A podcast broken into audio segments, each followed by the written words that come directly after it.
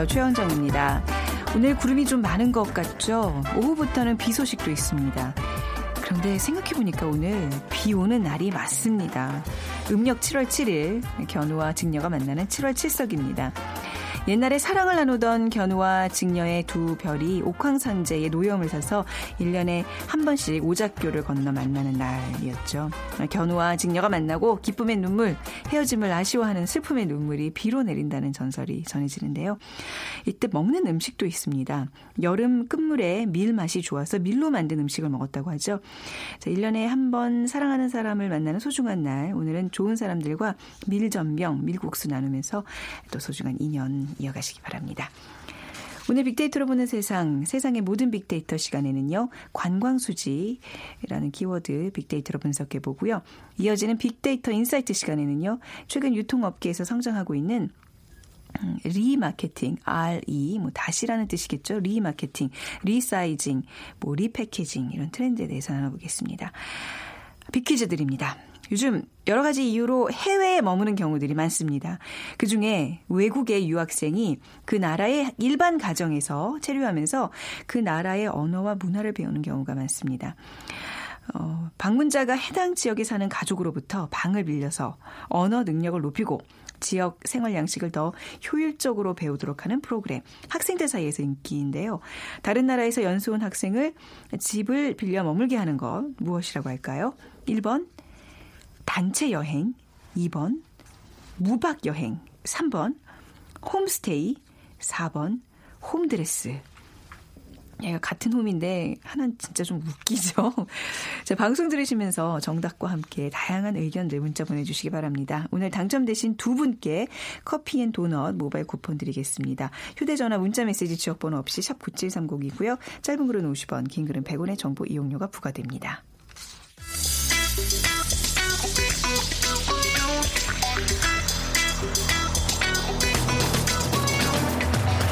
오늘 여러분이 궁금한 모든 이슈를 알아보는 세상의 모든 빅데이터. 다음 소프트 최재원 이사가 분석해드립니다. 세상의 모든 빅데이터 다음 소프트 최세현 이사 나오셨습니다. 어서 오세요. 네, 안녕하세요. 네, 저 오늘 관광 수지 우리나라 이제 관광 지금 상황이 어떤지 좀 알아볼 수 있는 시간이 될 것 같은데 사드 이후 그 이슈 이후에 중국이 관광객이 많이 준 걸 우리가 다 체감하고 있잖아요. 네네.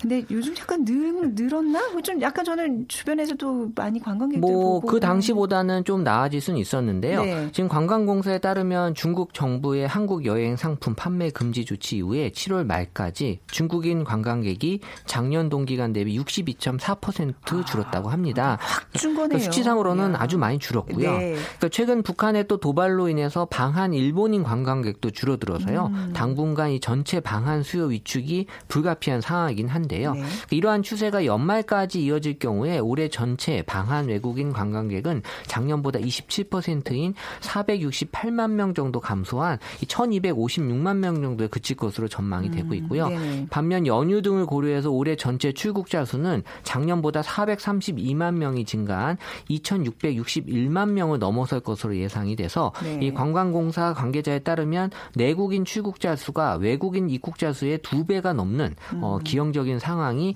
이 금융위기 직전인 2007년 이후에 다시 10년 만에 지금 나타날 것으로 보여지고 있고요. 네. 덧붙여서 2007년에는 출입국자 간 차이가 690만 명이었지만 올해는 격차가 한 1,400만 명 정도로 두 배 이상 또 적자 폭도 2007년 108억 달러에서 올해는 사상 최대 금액인 150억 달러로 추정되는 음. 어떻게 보면 관광 수지 입장에서는 아주 심각한 수준이라고 네. 우려가 되고 있습니다.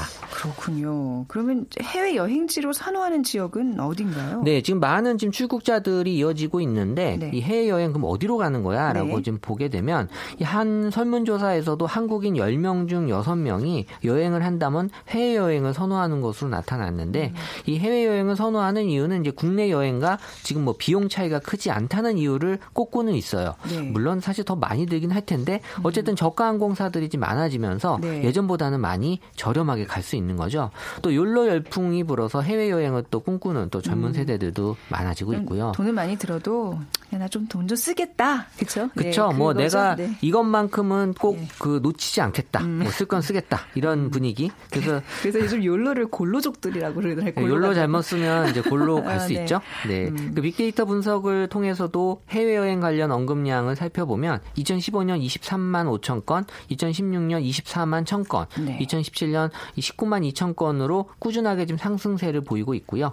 선호 여행지는 올해의 경우에는 일단 일본이 좀 많이 언급이 됐습니다. 일단 가까운 곳을 많이 선호하는 것으로 나타났고요. 일단 2위가 중국, 또 3위가 대만, 그리고 태국, 베트남 순인데요. 네. 그러니까 휴가를 갈 시간이 그래도 부족해서 거리가 먼 나라보다는 일본, 중국, 동남아 지역 선호도가 높게 나타나고 있는데 제가 분석하기에는 네. 이게 사실 이 젊은 세대들 이렇게 가만히 보면은 이 휴가를 되게 쪼개서 써요. 음. 그래서 예전에는 몰아서 네. 뭐이 휴가 기간이 기니까 유럽이나 이런 또 많은 먼 데를 가는데 지금은 짧게 이 가까운 데를 여러 번 여러 가는 번. 걸 선호하기 때문에 아, 이런 네. 동남아 지역 선호도가 높게 나타날 수밖에 없고요. 사실 뭐 상승세가 보이는 여행지로는 어, 올해 대만이 제일 높았고요. 그리고 네. 베트남, 싱가포르 순으로 나타났는데 사실 이런 지역은 이, 이 방송 프로그램의 영향을 많이 받아요. 그래서 음. 방송에서 이 특정 지역이나 어떤 특정 나라에 대한 이제 여행 관련된 정보가 나오면 일단 많은 사람들은 일단 선택 여지 없이 네. 가시는 것 같아요. 음, 네. 방송 영향이 분명히 있죠. 저도 이제 그런 거 보면 가고 싶다, 가고 싶다. 이게 한 몇 번 이렇게 내가 돼 새내기다 보면 이제 항공권 결제하고 있고 이렇게 되잖아요. 뭐 가게 되죠. 네, 간다고 그렇죠. 봐야죠. 어. 네. 최근에 해외 여행 트렌드 어떤 특징이 있나요? 어, 데이터상으로 분석을 해보면 이 키워드별 이렇게 순위 변동을 통해 트렌드를 파악할 수 있는데요. 순위가 상승한 연간으로는 이제 여행지가 가장 높게 올라왔고요. 순위가 하강한 연간으로는 이제 돈 계획인데. 어, 그러니까 그만큼 여행과 관련돼서 가고 싶다는 의지들은 많고 돈 걱정을 좀 덜 한다는 얘기인가요? 뭐 그게? 걱정을 덜 한다기보다 네. 어떻게 보면은 이제 무조건 여행은 가는 거고 어. 그게 여행지가 어디냐에 따라서 일단 선택을 하는 거지. 네. 내가 비용에 대해서는 크게 신경 안 쓴다. 아, 그러니까요. 네, 맞아요. 그러니까는 어. 떻게 보면은 뭐 걱정이 되더라도 일단 분명히 소비한다는 거고요. 네. 어떻게 보면 이제 여행지에 초점이 맞춰져 있는 거고 음. 또 계획적으로 움직이기보다는 약간 즉흥적으로 움직이는 네. 뭐 방송에서 뭐 이번 주에 나왔으면 다음 주에 네. 예약을 해서 갈 수도 있는 거잖아요. 그러니까 기존과는 새로운 여행 트렌드의 등장은 어떻게 보면 이제 해외 여행에서 나타나는 여러 가지 특징들이 약간 럭셔리 느낌도 좀 나면서 이게 뭐 우리가 생각하는 그런 아주 엄청난 럭셔리가 아니라 어 그냥 욜로의 트렌드 관점에서의 어떤 럭셔리 음. 그래서 어 이런 것들이 어 예전하고는 좀 다르게 나타나는 여행 트렌드로 보여지고 있습니다. 네. 여행이라는 게 특히 이제 해외 여행이라는 거는 막 몇 달 전부터 계획을 짜고 항공 권 예매를 하고 계속 이제 알아봐서 내가 동선을 짜고 이래야 되는데 요즘은 그냥 즉흥적으로 떠나는 사람들이 굉장히 많아진 것 그러니까 같아요. 그걸 또 즐기는 것 같고요. 어. 그러다 보니까 이제 어 계획해서 할 때보다는 조금 비용이 더들 네, 수밖에 없지만 어쨌든 그거를 또 즐기는 또그 음. 즐거움을 네. 분명히 네. 또 가지고 있는 것 같아요. 아, 저는 그런 적극적인 그런 젊은 사람들의 행동이 굉장히 부럽기는 어, 부럽기도 해요. 하고요. 사실 뭐 어떻게 보면은 다른 데서 돈을 줄이고 네. 뭐 그런 쪽으로 돈을 뭐 쓴다고 했을 때 꼭 나쁘게 볼 현상은 아니죠. 그러니까 이제 좀 젊은 세대들이 저는 그러니까 전 이런 현상을 반대 안 해요. 뭐 이제 어른들이 보기에는 돈을 너무 함부로 쓰고 뭐 욜로족이라는 그렇죠. 가치를 좀 비판하실지 모르겠지만 이럴 때 또 세계 문물을 좀 받아들이고 이 사실 젊을 때 이렇게 속속 받아들여야지 어. 나이 들어서 다니면 뭐해요? 그 문물을 받아들여서 지금 뭐 좋게 나타나고 있는 게 있었어요. 제가 문물을 덜 받아들여서 아, 이런 아직 거예요. 못 받아서 네. 그렇구나. 제가 아, 저도 그러면 네. 좀 배낭여행도 가고 그랬어야 되는데. 아, 저도 못 받아서 지금 네. 뭐 그렇죠. 우리가 이 모양 이 꼴이 많이들 나가서 아유, 많이 뭐 배우시면. 경험이 중요한 세대니까요. 그쵸. 어떻게 보면 네. 외국인 관광객이 많이 줄면서 국내 여행지가 지금 많이 좀 타격을 입고 있는데 어디가 좀 대표적으로 어, 나타나고 일단 있죠? 뭐 빅데이터 상에서 나타난 그 사드 논란으로 인해서 타격을 입은 여행지는 역시 제주고요. 아. 그러니까 제주에 많은 또 중국인 관광객들이 갔었는데 어, 가장 큰 타격을 지금 입은 것 같고 그 다음으로 이제 명동 그리고 부산 또 이제 경기 지역 뭐 대구 순서로 나타나는데 그 서울을 제외한 국내 여행지 중에서 제주는 중국인들이 아무래도 이유커들이 많이 가는 곳이기 때문에 큰 영향을 받은 것 같고요. 네. 또 통계청 자료에 따르면 사드 보복이 제주를 강타하면서 올해 그 2분기에 시도 서비스업 생산 및 소비 판매가 이 지난해 대비 3.2%이 제주도 관점 기준에서는 감소됐고요. 그 통계청이 관련 통계를 시작한 2010년 1분기 이후로는 처음 감소세를 달리고 있다는 점에서 어떻게 보면 지금 심각하게 받아들일 필요가 있고 어떻게 우리나라 사람들이 사실 거의 지금 안 보이는 그 차이나 거리로 불리는 곳에서도 네. 어떻게 보면 중국인들이 또 많이 빠져나가서 이 상점들 매출도 많이 줄었다고 합니다. 네. 뭐 이외에도 부산이나 뭐 대구 등의 지역 역시 이 중국인 관광객이 공백으로 인한 피해를 입고 있는 상황이라고 하네요. 이게 벌써 1년이 지난 어떤 이슈인데 뭐 계속 지금 진행형이긴 합니다만 중국인들도 굉장히 그 의지가 강하다 그래야 될까요?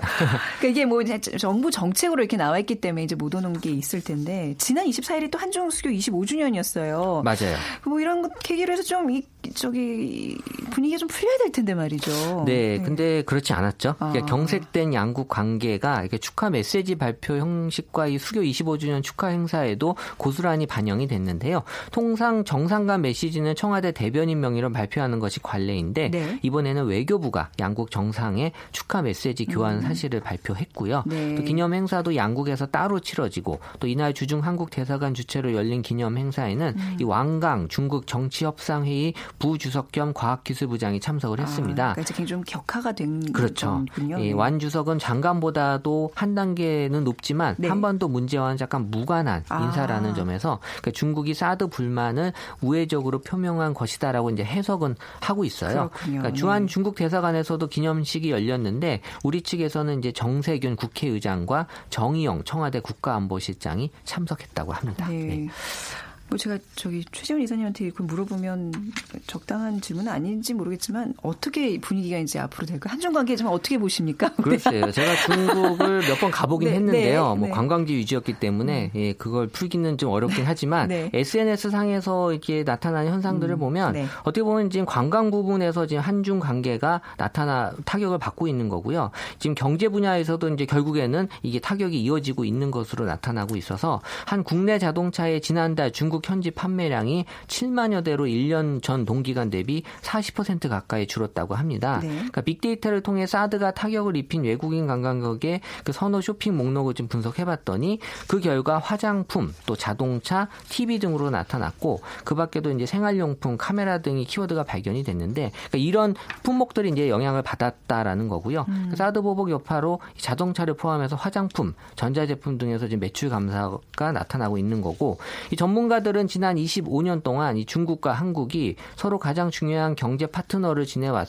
고 중국이 우리 수출의 4분의 1을 차지하는 만큼 이 현 상황이 우려가 된다라는 입장을 지금 보여주고 있고 최근 들어 이 중국의 수출이 회복세를 어, 보이곤 있지만 이 하, 이 사드 사태가 해결되지 않은 이상 전망은 여전히 밝아 보이진 않아요. 그래서 네. 이 중국이 경제적 보복 차원도 있지만 이 국산화 정책이나 경쟁력 음. 향상 방법으로도 사용할 수 있다는 점이 지금 지적이 되고 있다고 합니다. 오히려 이런 계기를 통해서 우리가 너무 중국에 의존했던 뭐 관광이나 또 일부 수출 분목의 어떤 그 구조를 좀 개선하자 이런 얘기들이 나오긴 했는데 이게 좀 오래되니까 또 알게 모르게 많은 사람들이 피해를 보고 있어서 그러니까 사실 이 사태가 벌어졌을 때 또 한편으로는 아 이제 우리 지금 갔을 때 중국 네. 관광 관광객들이 있어서 너무 시끄러웠는데 이제는 뭐 음. 좋아졌다라고 했지만 네. 지금 이제 그게 상당히 지금 경제적으로 큰 타격으로 아, 보여지고 있기 때문에 네. 어떻게 보면은 지금 대책을 마련해야 될 시기가 아닌가. 그 관광지에 특히 좀 명동거리나 뭐 제주도 진짜 가보면 폐업하는 곳들이 굉장히 많이 눈에 띄고 서울 시내도 그동안 얼마나 또 많은 호텔들을 지어놨습니까. 지금 굉장히 알게 모르게 지금 어려움을 겪고 있다는 얘기들을 뭐 직간접적으로 네, 많이 있는데. 저희가 보지 못한 상황에서 많이 음. 또 벌어지고 있는 그쵸. 것 같아요. 이게 정부의 대책 어떤 게 나오고 있나요? 이 정부는 우선 사드 보복에 대한 강력한 이의 제기 그리고 또 중국의 수익 규제로 피해를 입은 기업에게는 이제 보험료 지원 또 마케팅을 돕겠다라고 밝힌 바가 있는데 또 피해 규모가 큰 자동차 부품 업종은 실태 조사 후에 또 지원책을 내놓을 예정이라고 합니다. 한편 관광공사는 기존 시장 다변화 전략을 더 구체화해서 꾸준히 성장하고 있는 시장에 집중적으로 마케팅을 펼치기로 계획 중이고 있고요. 올해 들어 7월까지 방한 관광객이 작년 동기보다 29% 늘어난 베트남과 같은 기간 방한 관광객이 각각 12%, 18% 늘어난 대만과 러시아를 중심으로 지금 홍보할 예정인데요. 예, 덧붙여서 기존 주요 시장인 중국과 일본 관광객을 겨냥한 마케팅도 같이 병행을 하고 있어서 이 사드 보복으로 인한 관광 피해를 좀 복구해 나가려고 하고 있는데 네. 지금은 여전히 다 계획으로만 지금 밝혀져 있고요. 음. 어떻게 보면 이제 중국 이외의 다른 나라의 관광객들을 유치하기 위한 노력을 더 좀 기울이려고 하는 현상이 보여지는데요.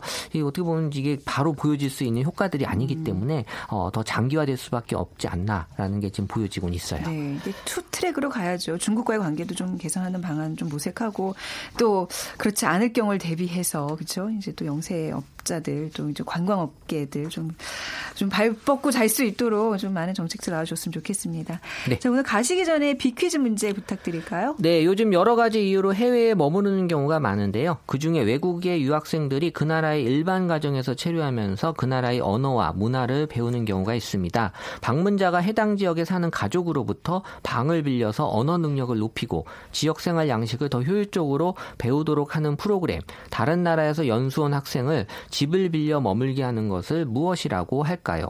1번 단체 여행, 2번 무박 여행, 3번 홈스테이, 4번 홈드레스. 이런 거 해보신 적 없으시죠? 어, 저는 없습니다. 음, 네. 왠지 그럴 거예요. 해보고 싶어요. 그러니까요. 그러니까 이게 아까도 처음에 얘기했다시피 젊은 층들 해외 여행 가는 게 큰 비용이 물론 듭니다만 가서 뭐 이렇게 또 이렇게 헤쳐나갈 수 있는 방법들이 많이 있더라고요. 네. 그럼요. 그 중에 하나가 요건 것 같아요. 그렇죠. 이걸 네. 통해서 뭔가 새로운 것들을 많이 음. 접할 수 있기 때문에 그렇죠? 좋은 문화인 것 같아요. 네.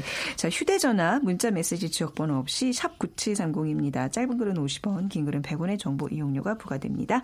자, 다음 소프트 최재원 이사와는 여기서 인사 나누도록 하죠. 오늘 말씀 잘, 잘 들었습니다. 네, 감사합니다. 네.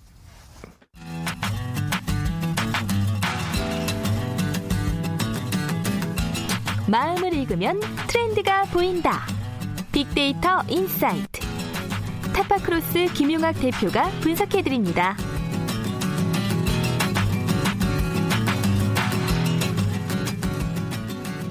크로스의 김용학 대표 나오셨습니다. 안녕하세요. 안녕하세요. 네, 오늘 그딱 저희 큐시트 주제가 RE 대문자로 해서 RE라고 돼 있는데 오늘 뭐 김용학 대표와 함께하는 영어 시간인가요? RE 어떤 의미죠? 네, 이 접두사죠. 네. 뭐 다시라는 의미가 있는데 우리가 청취자들 많이 알고 계시는 뭐 리노베이션, 네. 리바이벌 이것도 다 네. RE가 붙어 있는 것이죠. recycle 뭐 그렇습니다. 예, 다 그렇죠.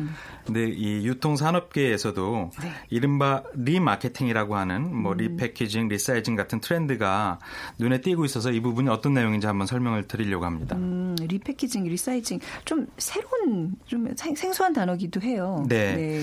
최근 2년간의 빅데이터를 조사를 해보니까 1인 가구와 관련한 어, remarketing이 동일한 패턴을 보이고 있었어요. 네. 즉 1인 가구와 소용량의 언급 추이를 비교를 해 보니까 2년 전서부터 어, 양쪽 다 약 200%에서 300%까지 균일하게 증가하고 있는 모습을 볼 수가 있는데요. 네. 즉 1인 가구와 관련되어서 remarketing 혹은 resizing, repackaging이 연관도가 굉장히 높다라고 해석할 수가 있는 것이죠. 네. 1인 가구가 증가하면서 이른바 싱글슈머나 일코노미 같은 말들이 많이 익숙해지는 상황인데요. 음. 통계청 조사 결과 에 따르면 2014년도 기준으로 1인 가구의 소비 성향이 약 80.5%로 전체 평균인 73.6%를 앞선 것으로 조사가 되고 있습니다. 네. 즉 1인 가구가 성장함에 따라서 그에 맞춘 산업계의 변화 요소가 remarketing으로 나타나고 있다. 이렇게 설명드릴 수가 있을 것 같습니다. 네, 대표님 그 remarketing 우선 resizing 이게 무슨 의미 뭐 어떤 뜻인 거예요? repackaging. repackaging은 다시 다시 뭔가 이렇게 물건을 포장한다는 네. 그건 알겠는데 리마케팅과 리사이징은 좀 생소하거든요. 네. 급변하고 있는 즉 네. 이제 경기 불황이 심해진다든지 아니면 소비자들이 어. 어, 소비를 하는 데에 심리적인 저항감이 많이 드는 상황에서 네. 소비 주기가 점차적으로 굉장히 짧아져요. 즉한 네. 가지 제품에 대한 충성도가 예전에는 좀 음. 비교적 오래 갔는데 최근 그러지 않고 경쟁이 치열해지다 보니까 다양한 상품이 나오고 이런 소비자들의 입맛 변화에 산업계가 빨, 발빠르게 대응을 해야 되는데 네. 그러기 위해서 시장 분석에 들어가거나 시장 을 개발하는 데 들어가는 비용을 최소화하고 음. 어떤 새로운 상품을 내놨을 때의 리스크를 최소화하는 전략 중의 하나로 네. 이른바 remarketing을 하게 되는 것이죠. 음. 그런 형태가 굉장히 여러 가지가 있는데 네. resizing이라든지 repackaging 같은 것이 있습니다. 음. 어, 예전에는 우리가 3, 4인 가구가 주류 소비 계층이었는데 최근에는 네. 1인 가구가 증가하다 보니까 네. 1인 가구를 1인 가구를 targeting하고 있는 여러 가지 음. 상품들이 나오는데 그런 것들이 대표적으로 소용량 소포장 제품들인 네. 것이죠. 이런 제품들은 대개 할인마트라든지 아니면 편의점을 통해서 판매가 되고 있는데요. 제가 몇 가지 사례를 한번 말씀드릴게요. 네네. 최근에는 고등어 같은 경우도 반마리 포장팩으로 나오고 있고요. 네, 맞아요. 두부 같은 경우도 아시는 것처럼 아주 조그맣게 나와요. 맞습니다. 네네. 예전에는 약 400g 음. 정도의 크기였는데 이제는 280 10g 정도의 두부가 네. 주류고요. 쌀 같은 경우도 9kg 이하의 쌀 판매가 가장 큰 매출을 일으키고 있다고 하죠. 특히 과일 같은 경우가 편의점을 통해서 많이 판매가 돼서 최근에는 편과족이라고 하는 신조고가 생겼습니다. 무슨 족이요? 편과족이요. 아. 예, 편의점 과일족인데. 아, 아 편과족. 네. 네. 한 그 편의점 업체의 발표에 따르면 지난 4월을 기준으로 과일 매출이 2030 남성 2030의 남성한테 약 17%, 여성한테 는 56%나 매출 신장을 이루었다는 발표가 일어났고요. 네. 또 다른 경쟁 어, 편의점에서도 전년 대비 약 46% 이상 편의점 과일 매출이 크게 증가하고 음. 있다고 발표가 되었습니다. 음, 그러니까 이제 소비층에 이렇게 변화가 있으니 이제 새로운 관점에서 마케팅을 좀 해보 접근해 보자. 그래서 이제 사이즈도 작아지고 다시 이 포장을 다시 하는 뭐 그런 추세를 지금 오늘 RE 마켓 RE 주제가 바로 이 얘기군요. 그렇습니다. 그 빅데이터 이제, 이제가 이해가 되고 있어요. 네, 네. 네. 빅데이터 분석 결과에서도 네. 소비자들의 용어로 이게 증명이 되고 있어요. 어, 네네. 어, 소용량 제품과 관련돼서 연관어 분석을 해보니까 건강이라는 키워드가 가장 높게 언급이 되고 있고요. 음. 그 다음이 뭐 휴대성, 뭐 주문 보관 이런 얘기들입니다. 네. 즉 건강 제품을 가지고 1, 2인 가구가 많이 구매를 하고 있는 것이 결과가 나타나고 있는데요.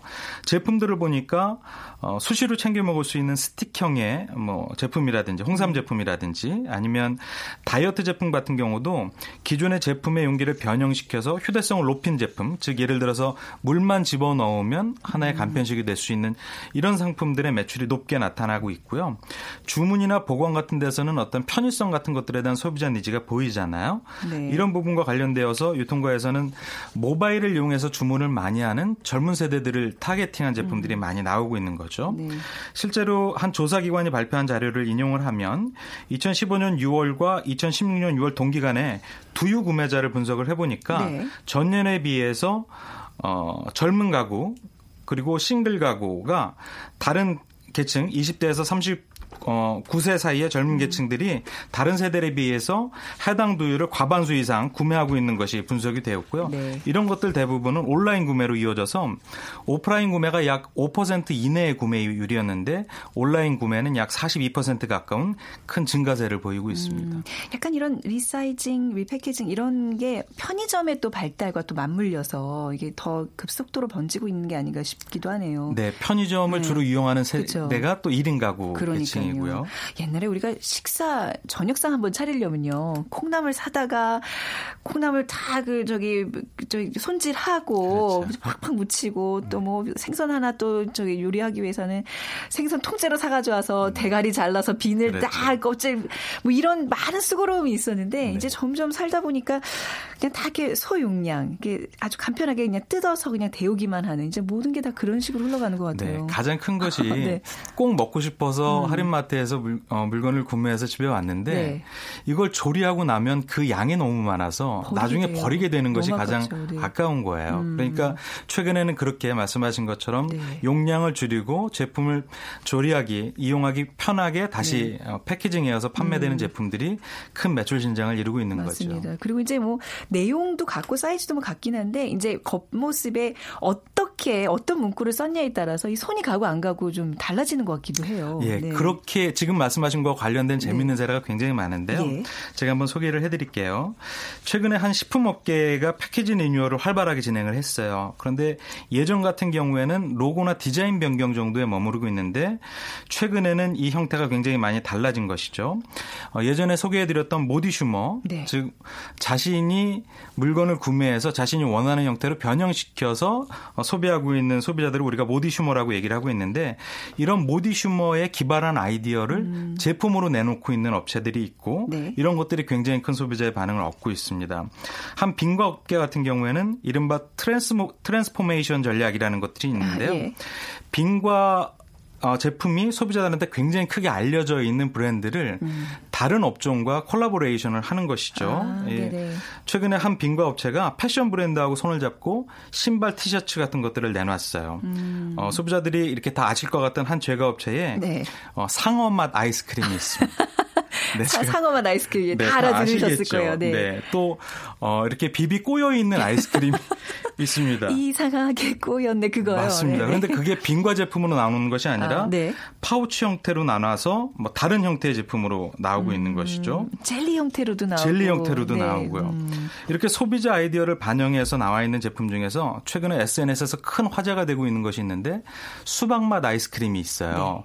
네. 수박맛 아이스크림 그러면 위에가 빨갛고 밑에가 파래야 지 수박 아, 모양이잖아요. 근데 요즘 그 바뀌었죠 위아래가. 맞아요, 맞아요. 네. 근데 요즘 젊은 세대들은 음. 사진을 찍어서 공유하고 는 네. SNS를 가장 많이 이용을 하잖아요. 네. 근데 이 제품의 맛은 이미 아는데 이 음. 모형이 모양이 너무 독특하고 기발해서 네. 이것을 인증샷으로 공유하고 있는 것이 음. 굉장히 이제 입소문이 되면서 해당 제품의 매출이 크게 증가를 하고 있고요. 네.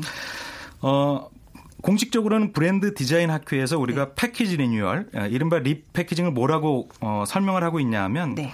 타 브랜드와의 경쟁에서 소모되는 이미지를 제거하고 인지도를 확대할 수 있는 브랜드 재활성화의 일부다. 네. 이렇게 정의를 하고 있는데 바로 이런 어, 필요성 때문에 어, 기존 소비자들한테 재미나 욕심을 불러일으키면서 짧은 시간에 큰 인기를 모을 수 있는 형태로 리패키징을 하고 있는 것이죠. 네. 그러다 보니까 이렇게 시장에 출시하는데 관련된 어떤 비용 혹은 이익 같은 것들이 증가되고 신제품 준비니, 어, 준비나 출시에 대한 시간 절약 같은 것들 그리고 새로운 구매층을 확보하는데 효과적인 음. 방법으로 리패키징이 이용이 되고 있는 것이죠.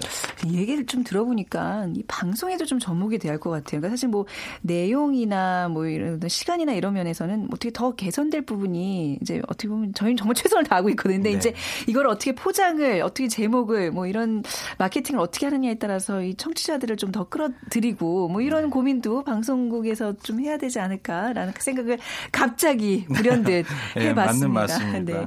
이제 뭐 최근에는 단순 포장 내용물 변화에서 더 많은 모습 더 다양한 모습들을 보이고 있는 것 같아요. 네. 네. 한 스포츠 브랜드와 빙과 업체가 어, 소비자가 또 다 알고 계시는 네. 메론맛 아이스크림을 아. 이용을 해서 상품이 나왔어요. 그런데 스포츠 브랜드요? 제가 여기 방송 들어오기 전에 사진을 한번 봤는데요. 네. 해당 브랜드가 들어가 있는 것은 아닌데 네. 그 제품의 색깔을 가지고 상품을 만들었는데 아, 그 색깔 참 이쁘잖아요. 예쁘잖아요. 네. 정말 이 시각적인 어, 소비자 만족을 극대화시켜서 네. 해당 제품이 최초 생산 물량 6천 켤레가 출시 음. 2주 만에 완판이 되었대요. 네. 또 동일한 어, 상품을 가지고 수세미를 만들었는데 음. 이것이 또 소비자들한테 굉장히 큰 인기를 끌고 있다, 아. 끌고 있다라고 해요. 이거 지금 제가 얼른 그래서 찾아봤는데 뭐 운동화, 수건, 요 메론 그 색 색깔로 딱 그 상품이 떠올려지게끔 맞습니다. 바로 해당 브랜드가 연상이 되는 아, 새로운 상품이 나오게 되는 음, 거죠. 이런 거군요. 네. 재밌다. 네. 그러니까 기업 입장에서는 신상품의 risk가 최소화될 수 있고요. 네. 소비자들 같은 경우는 기존의 브랜드 충성도를 그대로 유지하면서 그렇죠. 다른 상품들을 구매하는 것이죠. 네. 이런 분야가 또 어디에 또 적용이 되고 있나요? 대표적인 것이 뷰티 업계인데요. 음. 최근 뷰티 업계에서는 beauty hopping이라는 신조어가 있습니다. 우리가 hopping tour 이렇게 네. 어, 바다에 가면 많이 하시죠. 예. hopping이라는 것이 여기저기 바쁘게 돌아다닌다 아. 이런 것인데 소비자 입장에서는 오래도록 써야 되는 상품을 화장품 같은 것들을 즉시 구매하기가 어려워요. 네. 그러니까 흔히 이제 샘플 같은 것들을 많이 구매하시거나 음. 단기간에 체험할 수 있는 형태들을 네. 이용해서 자신의 타입에 맞는 것들을 고르게 되는데 음. 이런 소비자 욕구를 받아들인 상품들이 어, 나오게 되고 있는 것이죠. 그래서 음. 체험 키트 형식의 제품 출시가 늘어나고 있고 네. 소용량화해서 출시 가격을 낮추면서 소비자 만족도를 음. 높이는 형태의 시도가 뷰티 업계에서 굉장히 많이 일어나고 아. 있는 거죠. 확실한 거는 예전에는 많이 주고 뭐 두 개, 세 개 붙여서 팔고 뭔가 덕용 뭐 몇 퍼센트 size up 이런 게 유행이었다면 이제 추세 추세는 그 반대라는 거. 그렇습니다. 네, 오늘 RE re 마케팅을 통해서 좀 느껴봤습니다. 오늘 타파크루스의 김영학 대표와 여기서 인사 나누겠습니다. 감사합니다. 감사합니다. big 퀴즈 정답은요. 홈스테이입니다. 3866님, 딱 21년 전 캐나다 어학 연수를 가서 홈스테이를 했습니다. 처음 가는 해외 여행에 현지 가족과 같이 생활하다 보니까 참 재미있는 에피소드들이 많았습니다. 아직까지 연락 잘하고 지내고 있어요. 그 재미있는 에피소드 나중에 한번 들어보고 싶네요. 9914님, 딸이 호주에 유학 가서 홈스테이 하고 있습니다. 어, 언어뿐만 아니라 문화를 이해하는데 도움이 돼서 5년 차인데 이제 원어민 수준입니다. 내년에 공부 끝나고 귀국합니다. 그랬는데요. 자, 얼마나 큰 자산이 되겠어요. 그죠? 자, 오늘 두 분께 커피 and 도넛 모바일 쿠폰 드리면서 빅데이터로 보는 세상 여기서 인사드립니다. 지금까지 아나운서 최원정이었어요. 고맙습니다.